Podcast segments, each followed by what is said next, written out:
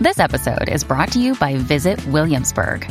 In Williamsburg, Virginia, there's never too much of a good thing. Whether you're a foodie, a golfer, a history buff, a shopaholic, an outdoor enthusiast, or a thrill seeker, you'll find what you came for here and more. So ask yourself, what is it you want? Discover Williamsburg and plan your trip at visitwilliamsburg.com.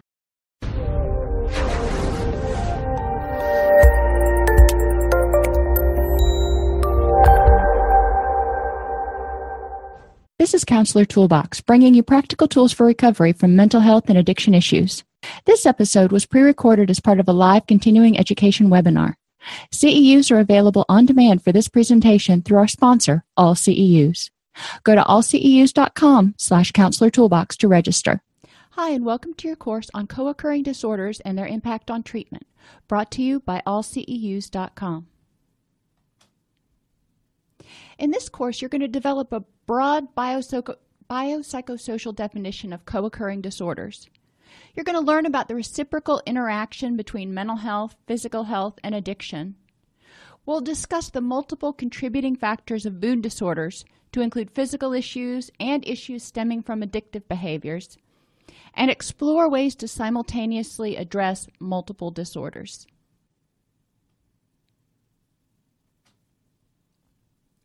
This presentation is based in part on the following texts Medication Assisted Treatment for Opioid Addiction in Opioid Treatment Programs. It's a treatment improvement protocol or a TIP that's produced by SAMHSA that you can order off the SAMHSA website. Strategies for developing treatment programs for people with co occurring disorders, also developed by SAMHSA. And Treating Adolescents with Co occurring Disorders by Holly A. Hills and the Florida Certification Board. All of these can be found free online. So let's go ahead and get started. What exactly are co occurring disorders?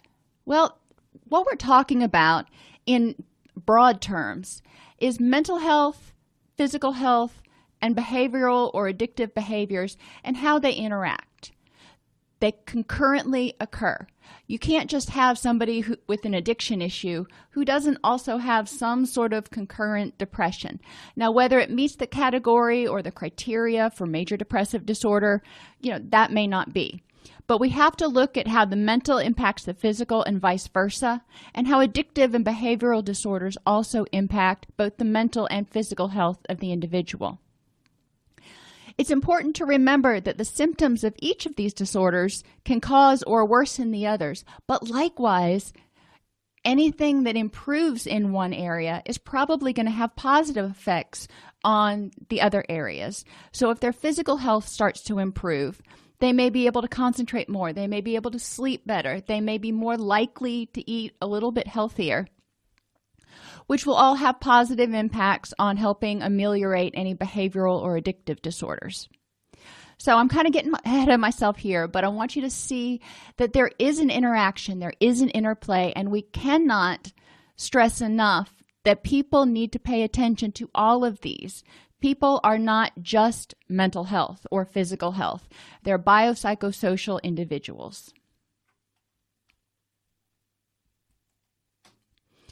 So, a general definition of addiction, let's start there because that's the one that, um, well, let's just start there. It's a substance or activity used to escape from pain, and that can be emotional or physical pain, despite negative consequences.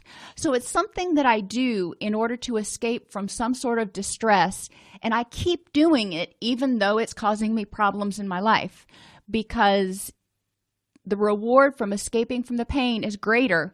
It's worth it to me to deal with all these negative consequences so I don't have to feel the pain. And I want you to consider addictions such as drugs, gambling, and sex. You have three very different um, addictive behaviors or addictions here, but they all kind of interact on the same or act on the same um, pleasure pathways, the dopamine pathways. And it's important to understand that regardless of how someone is activating those dopamine pathways, long term excessive activation is going to lead to brain changes. So, moving on. How can each of the following symptoms contribute to physical or mental health issues? Tolerance or withdrawal. Well, when somebody experiences tolerance with an addiction, that means they need more of the same substance to get the same high, or they need to start combining substances or go to something stronger.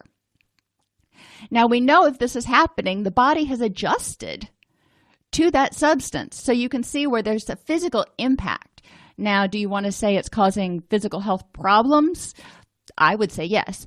But not everybody would go quite that far at this point. It is important to understand, though, that once the body starts making changes to get it sort of gets used to having the drugs in the system, so it quits doing the things it would normally do, or it makes room in order to have the drugs. So people will start needing to have the substance or the activity in their life to feel normal. Now, when I say activity, you know, remember in the last slide we talked about gambling and sex.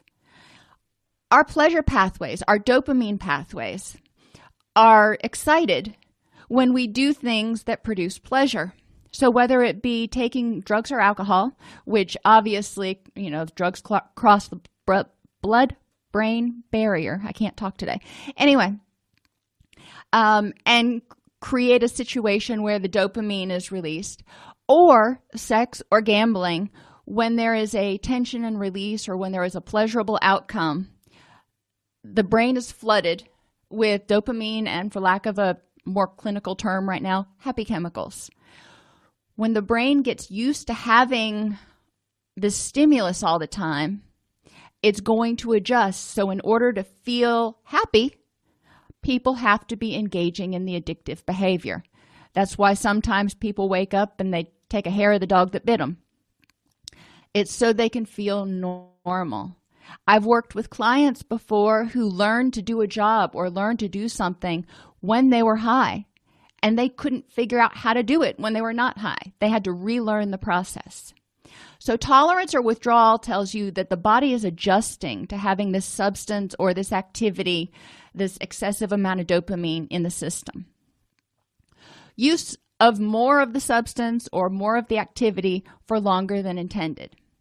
Well, when we talk about physical health, this may mean neglecting nutrition, may ne- mean neglecting sleep. So those could be a problem. When we talk about mental health issues, if you're using this addiction, if you're using that this activity for longer than intended, you're probably starting to neglect important things in your life, which eventually may lead people back to starting to feel depressed or anxious or guilty or remorseful a persistent desire or unsuccessful efforts to control use. I don't know about you, but if I've done something or if I'm trying to do something and I'm not successful at it, I get frustrated. And we know when we're talking about the di- diagnosis of depression, one of the key features of depression is a sense of hopelessness and helplessness. So if you feel hopeless and helpless to control this addiction, you can see where we're headed toward a mental health issue. A great deal of time is spent in activities necessary to obtain, use, or recover from the effects of the addictive behaviors. So, again, if you're spending a lot of time and you're spending more time than intended, you're probably starting to neglect other areas of your life. So, those aren't creating pleasure for you anymore. Even worse, it could get to the point where there are people, places, things, situations in your life that you used to enjoy that now feel stressful to you because they're questioning your use or your engagement in the addictive behavior.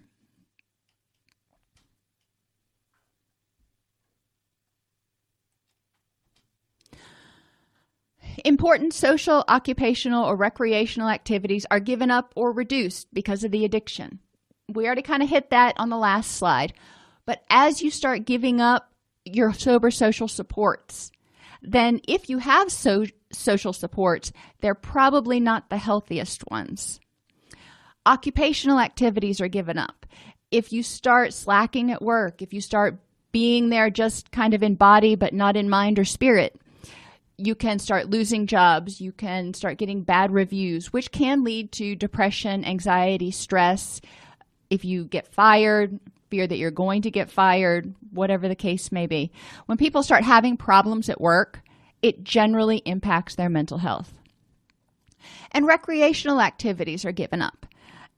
Now, you may be saying, well, recreation is recreation, so what? Recreation is where we rest and recharge. So if the person is not resting and recharging, they're experiencing stress at work and at home, and they've given up social supports and they're kind of out there on their own, you can see where life can start to get overwhelming really quickly because they are an island unto themselves. And addictive behaviors are continued despite negative consequences. And when we talk about negative consequences, we look at the health effects.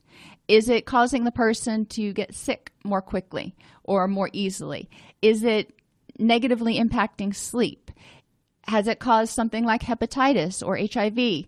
Has it led to problems in relationships? Has it led to job loss, home loss, financial despair or destruction, legal problems? Any or all of these are negative consequences that can occur because of any addiction, whether it be sex, drugs, gambling, shopping, you know, fill in the blank.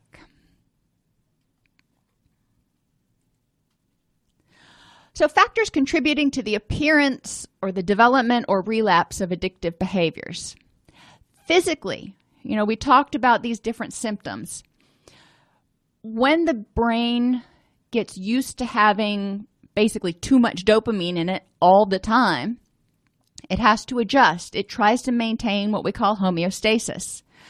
So, repeated engagement in these addictive behaviors causes the brain to adapt this circuitry which leads to impair, impaired control over further use, which is a fancy way of saying you don't feel normal if you're not engaging the addiction anymore because your brain is not doing what it's supposed to do anymore. The wonderful news is 99% of the time the brain can recover once the person quits using and quits flooding the brain circuitry with all of the happy chemicals all the time. Neurochemical imbalances or dysfunctional reward circuits can also contribute to the development of dysfunctional behavior. So, what does that mean? That means somebody can be born with reward circuits or dopamine systems or serotonin systems that are not functioning, quote, normally. You can have a brain injury, which can cause something like this, or simply malnutrition and not getting enough sleep can cause the body to be depleted of all the necessary building blocks to make the happy chemicals to keep the system running. So, there are a lot of physical impacts that we need to consider. One of the things that a lot of people are really willing to work on, motivated, well, motivated might be a stretch, but they think it's easier to work on the physical aspects like getting more sleep, um, regulating their circadian rhythms, and eating more healthfully than it is to do the mental health work, which in most cases is probably true because the mental health work can be exhausting and terribly emotionally distressful at sometimes. So the good news is you can get people to start working on their physical health before or early on in treatment. Mental factors related to addiction that contribute to the development of worse addiction, mental health problems, and physical problems. Cognitive and affective distortions, which impair the perceptions and compromise the ability to deal with feelings. In recovery, we call this stinking thinking. When you start thinking of the world as a negative place, as a scary place, as an uncontrollable place, when you always see the glass as half empty, when you're looking for people to do you wrong. These are all the cognitive distortions that start to contribute to people feeling depressed, anxious, hopeless, and helpless. We need to address these because as people feel this way, if depression sets in, guess what? How do a lot of people with addictions deal with depression? they get high or they use their addictive behaviors. So we need to pay attention when we have someone who is starting to go down this depression or anxiety slope to make sure they don't go down too far because that can cause an addiction relapse. Exposure to trauma or stressors that overwhelm an individual's coping abilities. Well, we talked earlier about the fact that addictions are used to escape from pain. Now, do people wake up in the morning and go, hey, I think I'm going to choose the most dysfunctional way to cope as possible? No, this is a last ditch effort to survive with the tools they have with the situation that they're in at this current time. So, when someone is exposed to trauma or stressors that overwhelm their coping abilities, they don't have the social supports, they don't have the tools to deal with it, they've got to make the pain stop. One of the ways to do this is to sort of numb it out with the addiction. Now, when they sober up or quit engaging in the behavior, that pain is still there. They still have the depression, the anxiety, the traumatic stress, whatever it is. So, again, we have these things working together. Can they deal with it when they sober up? Probably not, unless something radical has changed and they've developed coping skills overnight or gotten a sober support system. So they sober up or quit using the addictive behavior. That pain is still there. Guess what they do? Go back into the addiction until they can figure out a better way to cope and deal with the pain and the presence of co occurring psychiatric disorders in people who engage in addictive behaviors. So, if someone has a pre existing mental illness, they are going to be more likely, or, well, yeah, they're going to be more likely to develop an addiction. They did some studies and they found that in people with severe and persistent mental illness, 50 to 75 percent of those people had an addiction um, during the course of their life.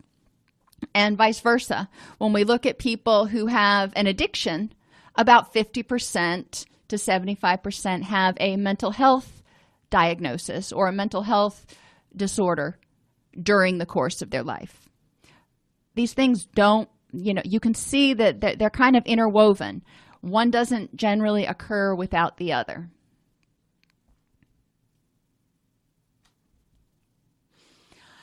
Socially, how does addiction impact a person? Well, it disrupts healthy social support systems and causes problems in interpersonal relationships, which impact the development of resiliencies. That's a really long way of saying it takes the healthy people, the healthy relationships, and disrupts them, and it keeps people from developing good coping skills, which would help them bounce back when life gets really tough. So, where did I come up with all of these? Actually, the ASAM website, um, the American Society of Addictions Medicine, and the website is right here, has these listed as contributing factors to addiction. So, I didn't just pull them out of the air. I'm not just coming up with the fact that these things are interrelated on my own. You can find them on the ASAM website, and it's got a lot of other tools that you can look at um, that are really helpful to help people understand the interaction between bio, psychosocial, and addiction.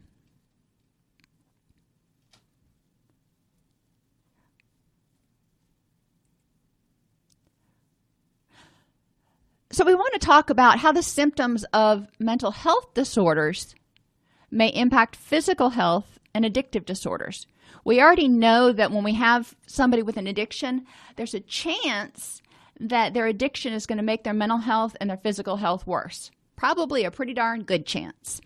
Um, but let's take those and look at it from a mental health perspective. If somebody has a mental health diagnosis, how is it going to impact their physical health and their addiction? Now, we can kind of see how the addiction is probably going to get worse with the mental health. But what about physical health? How does a mood disorder or a mental health disorder impact people's physical health. So, we're going to take depression and anxiety first. These are the most common ones. People who present in treatment, whether they meet the criteria for a major depressive disorder or persistent depressive disorder, used to be known as dysthymia, generalized anxiety, we're going to see a lot of similar symptoms. And this is something I want you to really look at because when we're talking about the mood disorders, there are a lot of overlap in symptoms, which could mean either A, multiple disorders are co occurring. Hey, there's that word again. Or um, we're not diagnosing correctly. So we need to take a look at what symptoms are present and maybe address what's causing those symptoms. I'll explain a little bit as we go through this. So, depression, depressed mood or loss of interest or pleasure. Think back to a time in your life where you felt depressed or you just didn't care about anything. You didn't have the energy to get off the sofa. You were just like, whatever. It could be because you were exhausted. It could be because you were sick. It could be because you were actually clinically depressed. When you don't have pleasure in anything, it makes getting out of bed a real drag. Which leads us to our next symptom psychomotor motor agitation or retardation. And I've always hated that phrase because, you know, we could say it a different way. But it means you're either restless and fidgety or everything you do, you're moving in slow motion. So your motor skills, you're either like really jittery and fidgety or it takes forever. And when we talk to some people who have major depressive disorder, they talk about how depression hurts. And this is one of those symptoms that kind of falls under psychomotor agitation or retardation. When you're really depressed, sometimes your body feels like it weighs 10 tons. So just getting up and walking to the kitchen is exhausting. Important to remember that.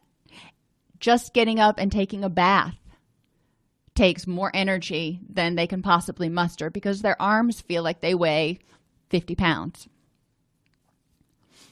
Think about this when we're thinking about the impact on physical health because people are probably going to go, No, nah, I don't have the energy to get up and eat right now, or I don't have the energy to get up and bathe. Then we end up with people that are kind of sitting in the same place, watching TV in their own filth for days on end. This is when you really start to see what we would call somebody who's clinically depressed. Um, sleep disturbances. That can mean sleeping too much. It can mean not being able to sleep, or it can mean not being able to stay asleep. You fall asleep and then you wake up multiple times throughout the night. So these sleep disturbances are a problem. Think about if you've ever been doing something, whether you were in college and you just weren't sleeping enough, or you had a new baby in the house, or something was going on, and you hadn't gotten enough sleep for a few days. We're just talking a few days here. We're not talking months. How much harder was it to get things done? How much more effort did it feel like it took to get up and do stuff? And how much less enthusiasm did you have for doing anything that wasn't mandatory? So these sleep disturbances cause fatigue and loss of energy, go figure, and difficulty concentrating. When we're sleepy, when we're depressed, it's hard to concentrate. When we just don't care about anything, it's hard to concentrate. Now, in depression, there are also sometimes symptoms of guilt and worthlessness and eating disturbances. Guilt and worthlessness is pretty self explanatory eating disturbances, very much like sleep disturbances. Some people, when they get depressed, they don't eat at all. Other people, when they get depressed, may seek out comfort foods. So they may eat an entire pizza or an entire gallon of ice cream, or even not to that quantity. Maybe they just quit eating good food and the only thing they're willing to eat is comfort food. So in depression, we start seeing a lack of enthusiasm to do things. Everything takes a whole lot more effort. it's exhausting, we can't sleep, or we're sleeping too much, we're just not feeling rested, we're having difficulty concentrating. Life is just not very fun.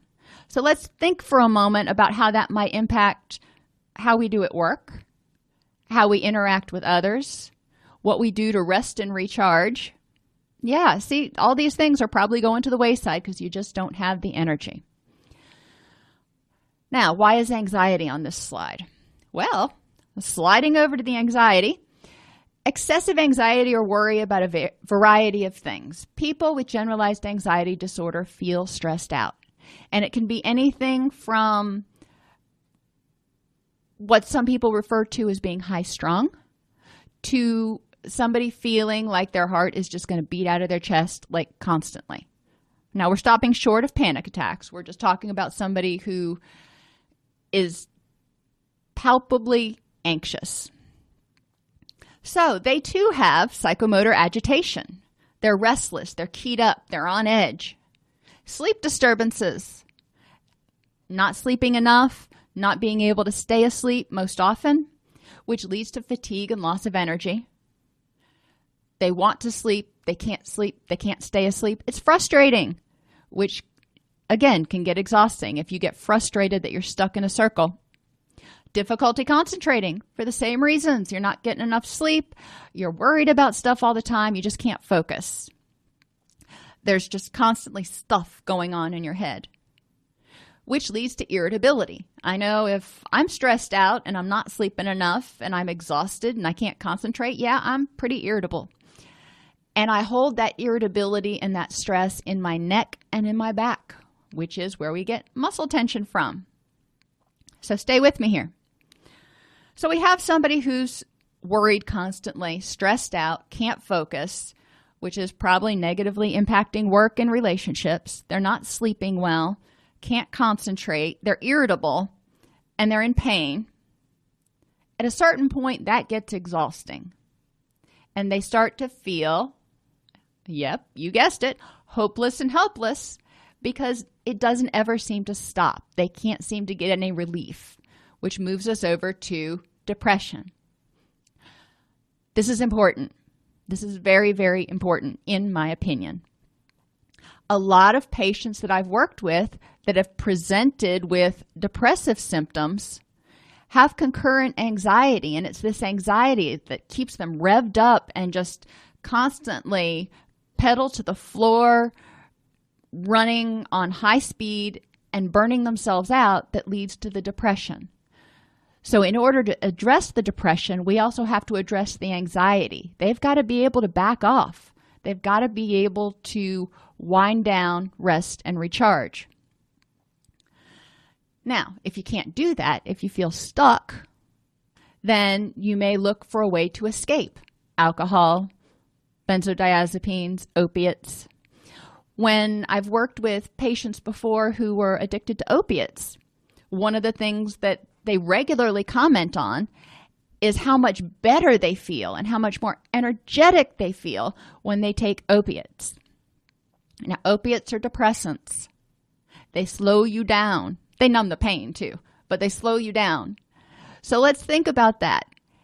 If something that normally makes people sleepy and slows them down makes a person feel their uber selves more energetic, like a million bucks, that tells me that there's probably some anxiety going on somewhere and they're running on empty. So we need to look at how to help them rest and recharge. So opiates, well, just uh, just about any addiction can be used to try to numb or escape from depression and anxiety. Many, many times depression and anxiety co-occur. And when people are depressed and anxious, they generally are not sleeping enough, not eating well, and letting themselves get letting is kind of a bad word to use. It sounds like it's a choice. They are getting run down and exhausted, which is going to start to impact their immune system and their ability to just kind of function.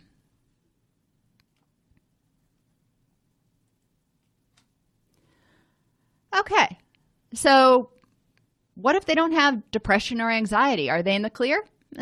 I wish, but no. PTSD, post traumatic stress. A lot of our patients have traumatic incidents in their in their past, whether it be growing up in a violent household or things they saw or experienced while they were in their addiction or maybe as part of their job. People are exposed to trauma and stressors a lot. Now, why does one person, and this isn't on the slide, but I'm going to take this little road, take it with me for a few minutes. Why does one person experience a trauma and not have developed post traumatic stress? And another person experiences the same exact thing, maybe two cops that respond to the same scene, but the second person develops post traumatic stress. Why is that? Well, we don't know exactly. Hmm. don't you love that answer? But we do know there are certain risk factors or protective factors, depending on how you look at it, for the development of post traumatic stress. If the person feels similar or feels, um, if the victim is similar to the responder or to the person witnessing the event, then there's a good chance it will impact them more and they're at higher risk of PTSD. So if a cop responds to a situation where maybe a three year old drowned and that cop also is a father, then they are at higher risk than someone who is not a parent of developing PTSD. Now, is it that simple? Oh, no. Um, that doesn't explain it completely or even a whole lot. Other things to consider did they have good social support within 24 hours? 24 hours is your crucial window, two hours is your super crucial window for getting support after a traumatic incident. If they had the ability to talk with colleagues or family members or the chaplain or somebody and get that social support, then there's an improved chance that they won't develop traumatic stress disorder. Have they had mental health issues or stressors in the past six months or substance abuse issues? If so, then we know that they already may be kind of worn down. So, how similar they are, whether they get social support, and whether they have six in past six months a history of a bunch of stressors, mental health issues, or addictions. So, those are the things we really want to ask at the beginning when we're talking about whether somebody's going to develop a post traumatic stress disorder or it's going to be acute stress and they'll deal with it and they'll move on. In any event, let's just talk about a traumatic event exposure, whether it's PTS, post traumatic stress, or PTSD with the little disorder on the end. Somebody's exposed to a traumatic event. I don't care who you are, I don't care how similar or dissimilar you are to the victim, it's going to impact you and it's going to take some emotional energy. Now, if it develops into a disorder, the person may have recur- recurrent intrusive memories, nightmares, or flashbacks. All right, so again, we're disrupting sleep and maybe even some wake time, which can cause a lot of anxiety. If you're constantly worried that you're going to have a flashback, if you're constantly trying to protect yourself from anything that might cause a flashback, that's exhausting. And it's going to take a lot of time out from experiencing positive things. Marked distress after exposure to related stimuli. Now, if some you experienced an event or a trauma, maybe through a car ca- crash, then things like driving on the interstate could be stimuli that remind you of the trauma. So, simple things in life or everyday things in life, maybe simple is not the right word, can start to cause a lot of stress and ongoing distress because everywhere you go, there are reminders of the trauma. Which takes us to you start avoiding reminders. If everywhere you go there are reminders of the trauma, what's one way to avoid these reminders? engage in the addictive behavior because then you're focused on that addiction. If it's internet porn, you are focused on that internet porn. You're not focused on what's going on outside. You don't have to worry about seeing something that reminds you of the trauma. Some people get irritable, develop aggressive or self destructive or reckless behavior. It's sort of a reaction to feeling helpless, which can cause physical problems. It can also cause stress in relationships, which can lead to, guess what, depression and anxiety. Hypervigilance. When someone is hypervigilant, they have this major startle response multiple times a day. And it's exhausting. And see, we're coming back to that exhausting word again. Many people who have post traumatic stress develop some level of hypervigilance. And the number, the frequency, and the intensity of these startle reactions are going to really sort of dictate how much energy is spent with this PTS or PTSD every day. So if you're getting stressed out and startled all the time, every time a door opens or a cabinet closes too loudly or a door slams and you're jumping out of your skin, it's going to start causing problems in concentration and sleep disturbances. Go figure. So, again, we're seeing some of these symptoms overlap between depression, anxiety, and post traumatic stress. All of these disorders or mental health issues can cause exhaustion, can cause a person to not care as much about or not have as much energy to take care of themselves. Other features of PTS inability to recall key features of the traumatic event. That may or may not be important for people. Some people don't want to remember.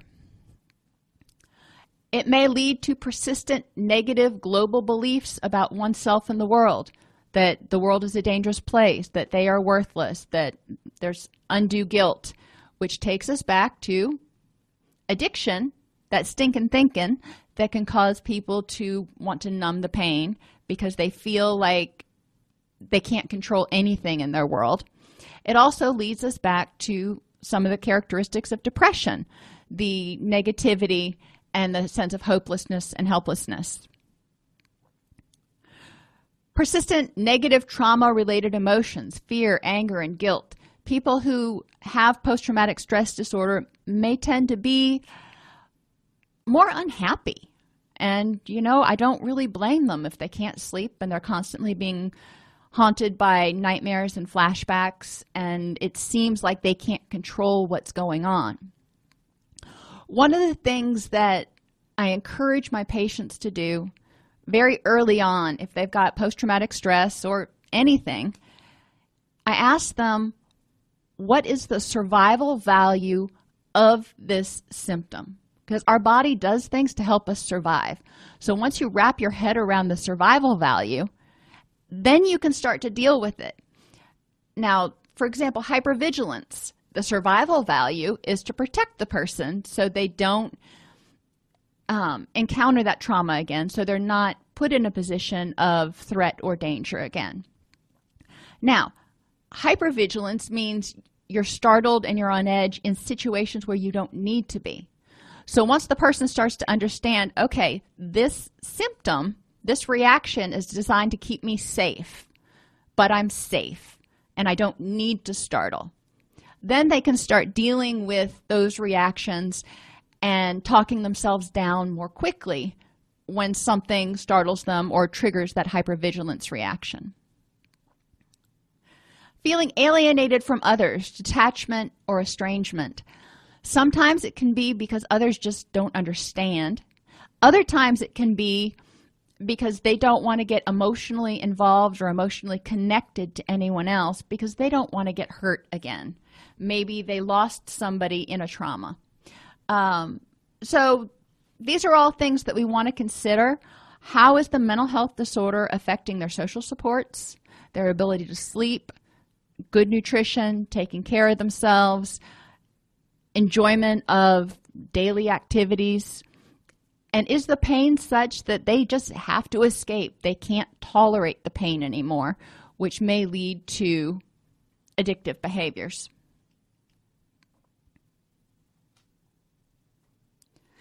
Schizophrenic disorders. Well, people with schizophrenia have delusions, hallucinations, disorganized speech, grossly disorganized or catatonic behavior, and negative symptoms.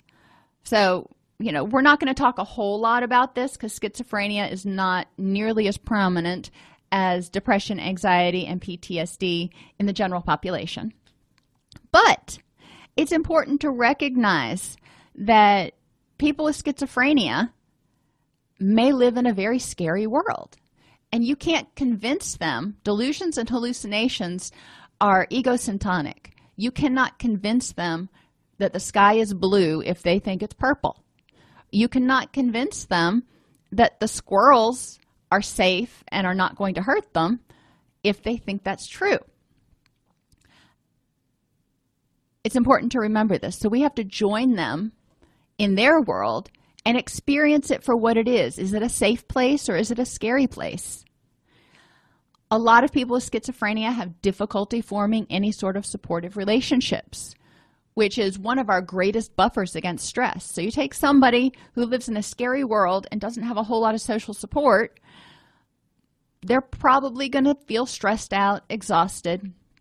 On top of that, if they're taking antipsychotic medications, and even some of our atypical antipsychotics are second generation, they have some extreme side effects weight gain, lethargy, exhaustion. Um, all of these may contribute to feelings of depression, frustration, hopelessness, and helplessness.